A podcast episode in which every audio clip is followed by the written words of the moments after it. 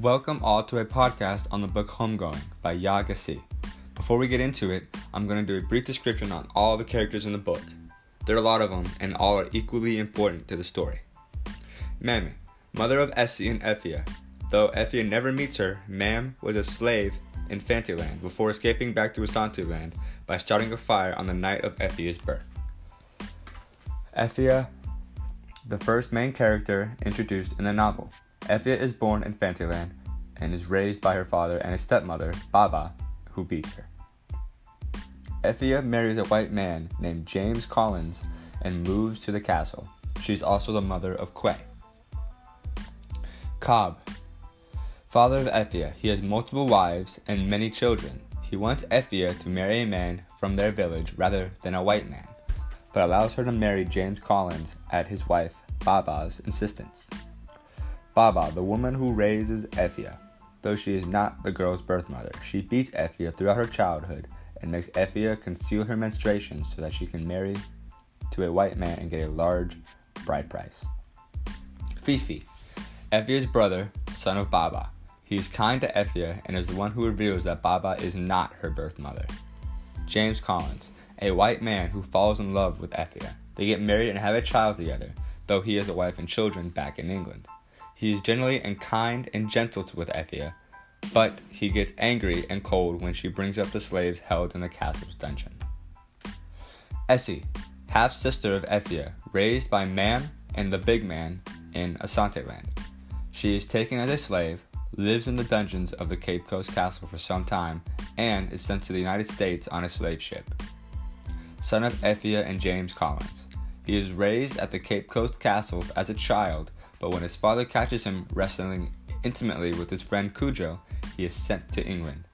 When he returns, he is put in charge of trade negotiations with his mother's tribe, Fifi. Quay's uncle marries him for political reasons to Nana Ya, the daughter of the Asante king. Ness, daughter of Essie, is a slave at a cotton plantation in Alabama run by a man named Thomas Stockton. She is married to a fellow slave named Sam while working on a, together on another plantation, and they had a son named Kojo. When they tried to escape, Sam was killed, but their son was brought to safety by a woman named Aku. Aku. She tries to help Ness and Sam escape from their plantation. Ness and Sam are caught, but Aku brings their child Kojo to the north. She raises Kojo and then lives with his large family until her death. James is the son of Quay and Nana Ya, named after Quay's father, James Collins. He meets a woman named Akasua at the funeral of his grandfather with the Asante king and falls in love with her. He marries a woman from his village named Ama Ata, but eventually leaves her, returns to Akasua, and takes her away to marry her and live a simple life. Ama Ata is the wife of James, the son of Quay. She urges her husband to see an apothecary since she is having trouble conceiving a baby. James later leaves her to marry Akasua. Kojo, who is also called Joe, is the son of Ness and Sam. He is raised by Ma Aku, who attempted to bring the whole family to freedom. He is married to Anna and has eight children with her. Kojo is devastated when his pregnant wife, Anna, disappears, and he eventually moves to New York. Abina is the daughter of James and Akasua. People think she and her family are unlucky because their crops always fail. She wants to be the second wife of her childhood friend Ohene, but he will not marry her. Anna, wife of Kojo, who disappears while pregnant with their son H. H is the son of Kojo and Anna.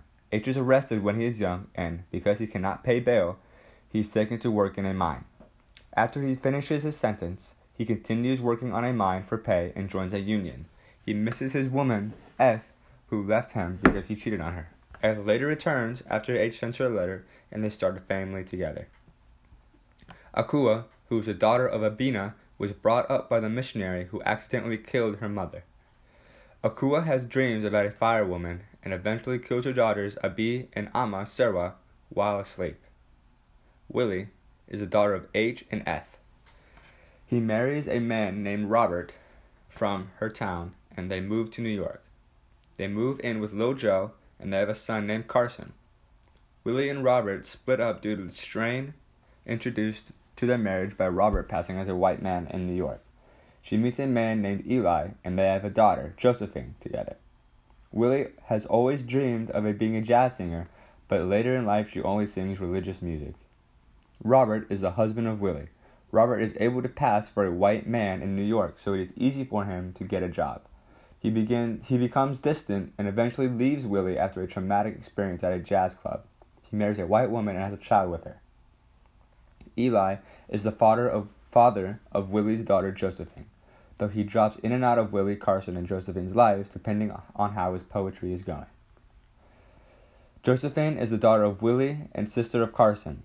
She continues living with her mother as an adult and is critical of Carson's life choices. Carson, or Sonny. Willie and Robert's son, who has an angry childhood due to, I guess, circumstances. It's not really clear. He has three children with three different women, none of whom he is married to, and this upsets his mother. Sonny becomes addicted to heroin while in a relationship with Amani, a jazz singer. Sonny eventually gets clean by moving back in with his mother and sticking to a strict schedule. Ya, son of Akua and Asamoah. He was badly scarred when his mother set their hut on fire and is sent away from the village to be educated from a young age. He becomes a teacher and a writer and marries his house girl named Esther. Marjorie, daughter of Yao and Esther, who was raised in Alabama in the United States. She is very close to her grandmother, Ma Akua, and loves to visit Ghana during the summers. She speaks English and Twi, though her Twi gets worse as she gets older and does not go back to Ghana as often. Marjorie is afraid of fire. Marcus is the son of Sonny who studies his family lineage while at Stanford for graduate school. He is afraid of water but faces that fear while visiting Ghana with Marjorie. Okay, so now that the character biographies are out of the way, I'm going to do a brief summary of the plot and how these characters fit together. Effia and Essie were half sisters who never met. Effia was born in Fantiland and Essie was born in Asanteland, and Effia was married to a slave trader, who is John Collins, the governor of the Cape Coast Castle. Essie is sold into slavery by Effia's husband. Effia's son Quay went to work for the slave trading company, while Essie's daughter Ness lived and died as a slave. Essie's descendants were raised in the United States. Ness's son Kojo was a free man in Baltimore. Kojo's son H was a slave, then a convict, and then a union organizer. H's daughter Willie was a singer who moved to Harlem. Willie's first child, Sonny, worked for the NAACP before falling into drugs, and Sonny's son Marcus went on to study at Stanford. Effie's descendants were raised in Africa before moving to the United States. Her son Quay married Nana Ya, a member of Asante royalty. Quay's son James faked his death to be with his wife Akasua. James's daughter Abina died in childbirth.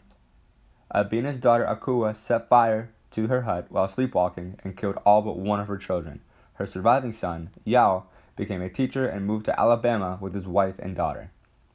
Yao's daughter Marjorie also attended Stanford. She and Marcus met at a party one night and immediately, I guess, connected.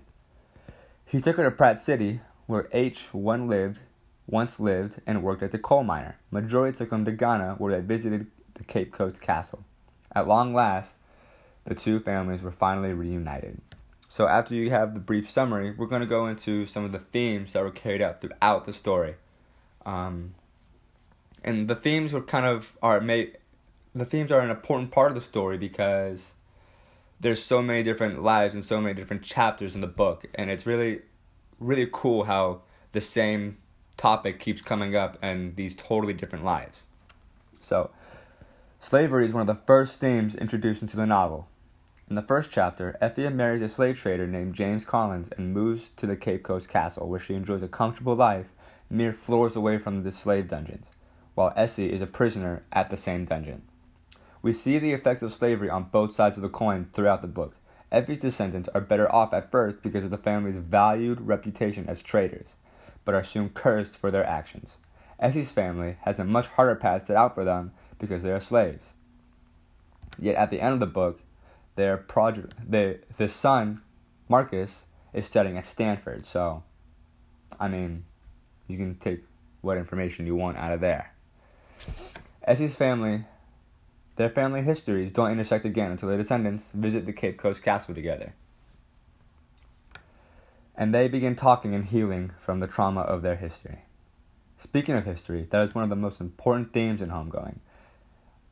Gyasi, the author, uses both families to explore the dark history of slavery, delving into the horrors of the African slave trade, the antebellum South, and life during segregation in the United States, and modern life today.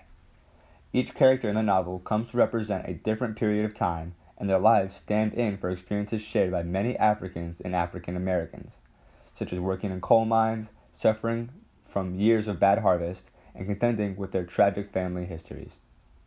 Yao, one of Efia's descendants, complicates the theme with a single sentence History is storytelling. He teaches his students that history is told by the victors. To truly understand history, one must look for the voices of the losers and the oppressed. In many ways, this novel is an attempt to fill in that lost history by telling the stories of non whites and slaves. Gyasi does an admirable job of weaving, weaving together these forgotten yet essential stories.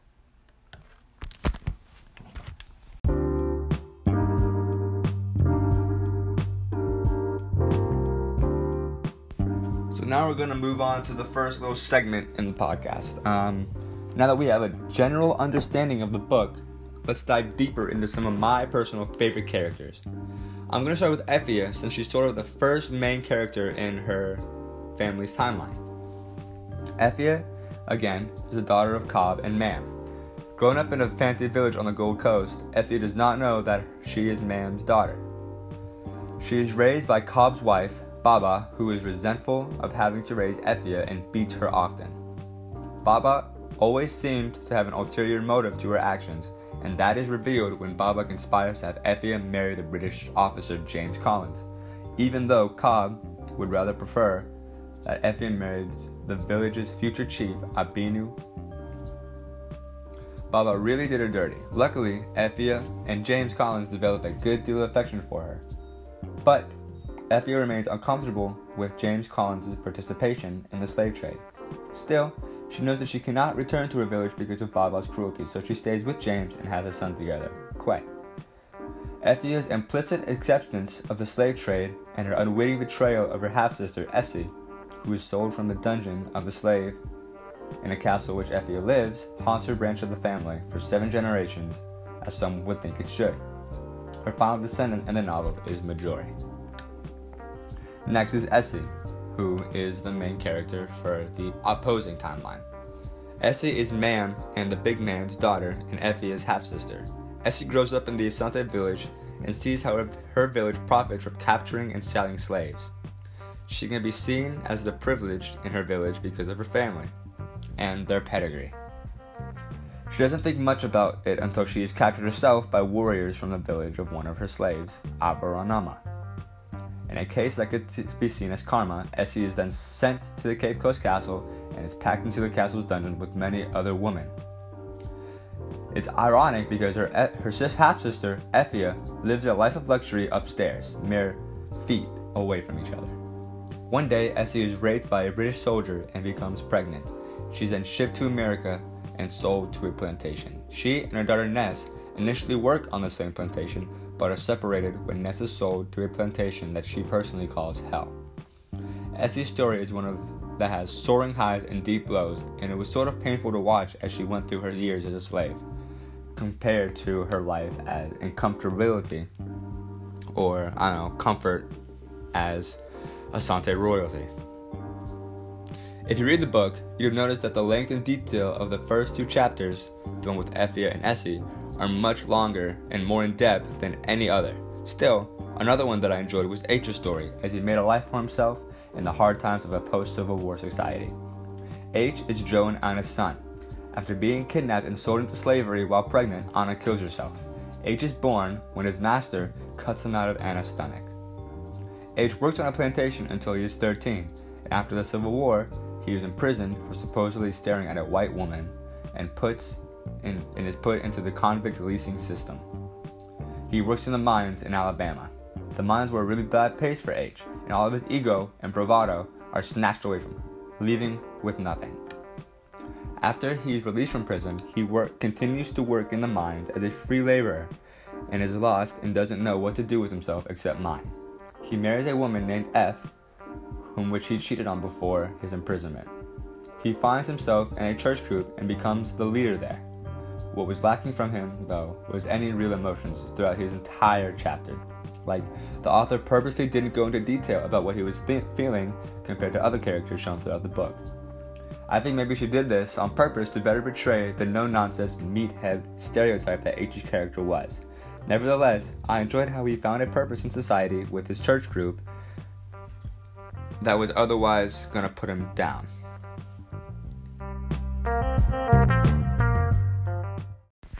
So, for the next segment on the podcast, we're going to have some discussion or super hot questions with a few special guests. Uh, let me introduce them for you. This is Alexis and Justin joining us on the podcast, and I'm going to ask them a few hot questions that I have. So, number one, evaluate the title of the book. Why do you think that the author chose the word homegoing, and what is a homegoing, and where does it appear in the novel?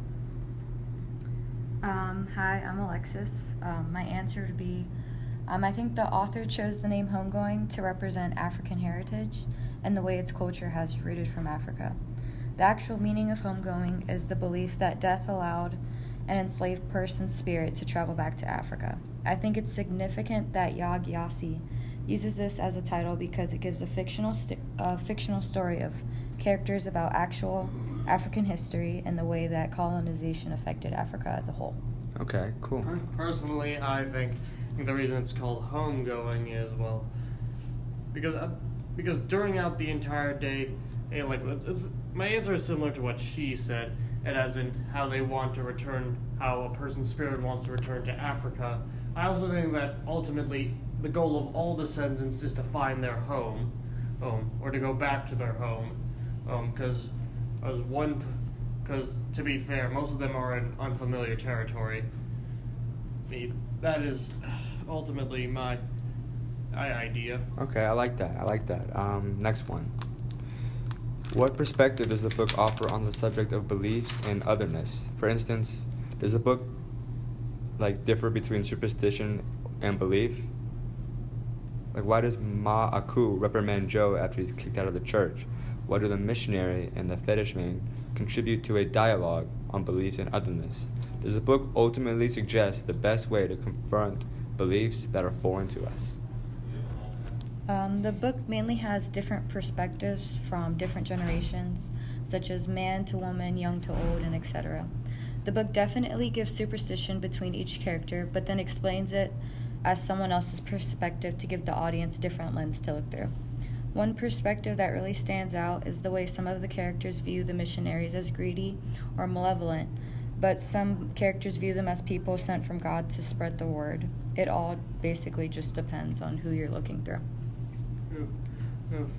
Well, I mean, belief is something that is not completely objective. It is very tangible, and beliefs change with time and who the person is. And honestly, ultimately, in this story, we see that how you live and how you how you act act and what people tell you ultimately influences your beliefs. Like like she said, some people think the missionaries are good, some think they're bad and some still hold on to their tribalistic beliefs, while others are more accepting of new ideas and culture. I mean, at the end of the day, it's mostly it mostly depends on on who or what you or who or how you grew up. Right. So it kind of just depends on the upbringing and what each person themselves think. And, yeah. I mean, that okay. is what I mean. Belief is something that can be challenged. It can be changed. It's not. You can't a person cannot simply have one belief their entire life. I, I it can beliefs can always be challenged. Okay. Some people hold on to those beliefs until they die, but but but that does not mean that they cannot be changed.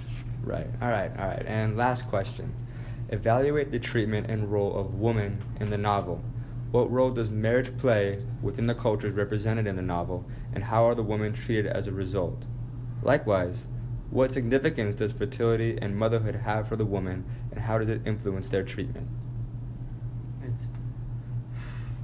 Okay.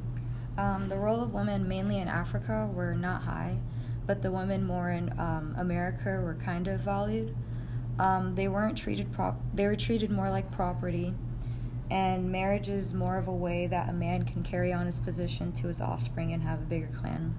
The significance of fertility is being able to re- reproduce a younger generation, to carry on power, traditions, and family name. And if a woman cannot do that, she is looked at as cursed or worthless. So it's important that each woman can give that sacrifice to everyone. Home go- uh, women in uh, African culture are oftentimes viewed very similar to how many other cultures cultures back then and view women. And many African cultures today still hold those same primal beliefs. Because they believe that women are simply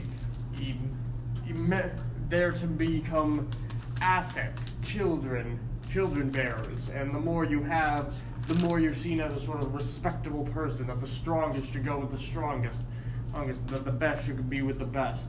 As that is, and it does that by sort of, and homegoing does that by exploring two different how two different cultures sort of treat women.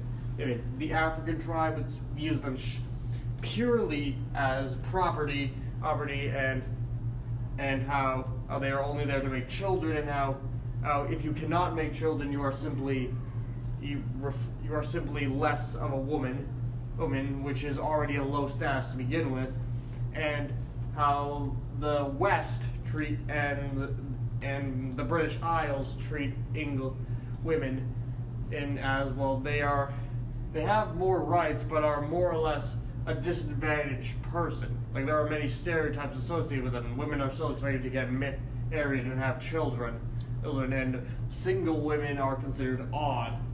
Right. Well, I kind of viewed, um, at least in African culture, that woman was kind of a way for a man to move up in society, in African society. So, like, if you married the daughter of a chieftain, you would you would gain a lot of privileges for that. Um, last question: How would you say the treatment and role of women differs today? Hey, there's a massive, massive uh, change in how women are treated. I mean, we, we, women today do things that many women back then couldn't even dream of. Like many women hold high positions. Many women are more educated.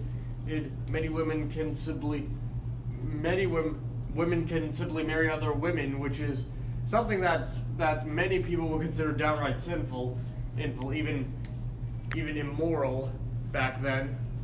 And but women, but like compared to then, women are a lot more privileged. They're not seen as property anymore by most of like the first world, at least. East in places like Saudi Arabia and in many regions of Africa, women are still seen more or less the same way they're they are seen in the book, okay, as property and and considered women. But like in the mainstream, women are are considered a more equal class than they were or so many years ago. Okay, what about you, Alexis? Um, well, definitely in today's society, women are a lot different because they're not expected to be a man's property. They're able to carry on their own dreams and they're able to live independently. Okay. Well, thank you for coming on to the podcast, and I'll see you later.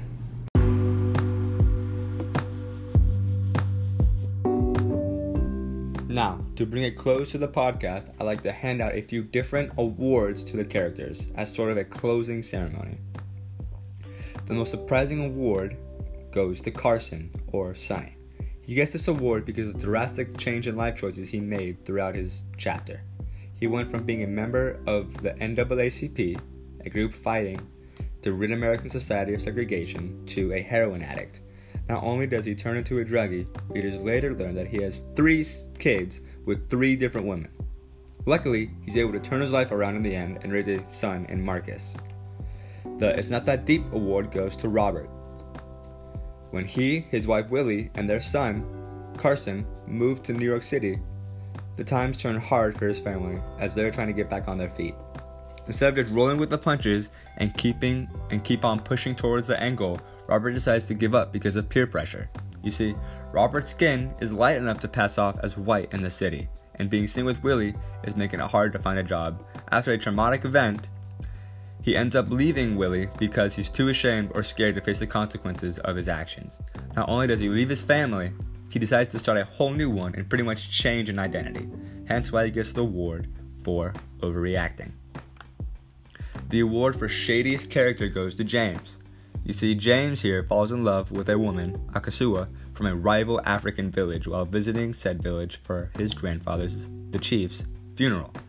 I don't know, but to me, that's not really an appropriate time to catch feelings for someone. Anyway, as he leaves, he returns to his village and lives out the rest of his life. He marries a woman from his village, but even if he, even because he's married, he's still hung up on Akasua. After much contemplation, he abandons his village and his current wife, and he convinces Akasua away from her village and lives the rest of their life together on some small, dinky little town. The most surprising award goes to Ness. As her chapter first starts out, readers get the picture of a hard woman that doesn't like to show her emotions. She really just keeps to herself. The first surprise takes us by, by her having Pinky and taking her under her wing, and protecting her from the schemes of her fellow slaves on the plantation. The next biggest surprise is when we learn about Ness's time in her old plantation. It turns out that Ness had a husband and a child, but the husband was killed and the child was taken away to live a better life as a free man up north. The child got away in a scheme that Ness and her husband came up with. Originally, all of them were going to escape, but unfortunately, the master of her plantation caught them. This backstory gives so much more depth uh, to an otherwise static character, and lets readers understand Ness and her current mannerisms much more than before.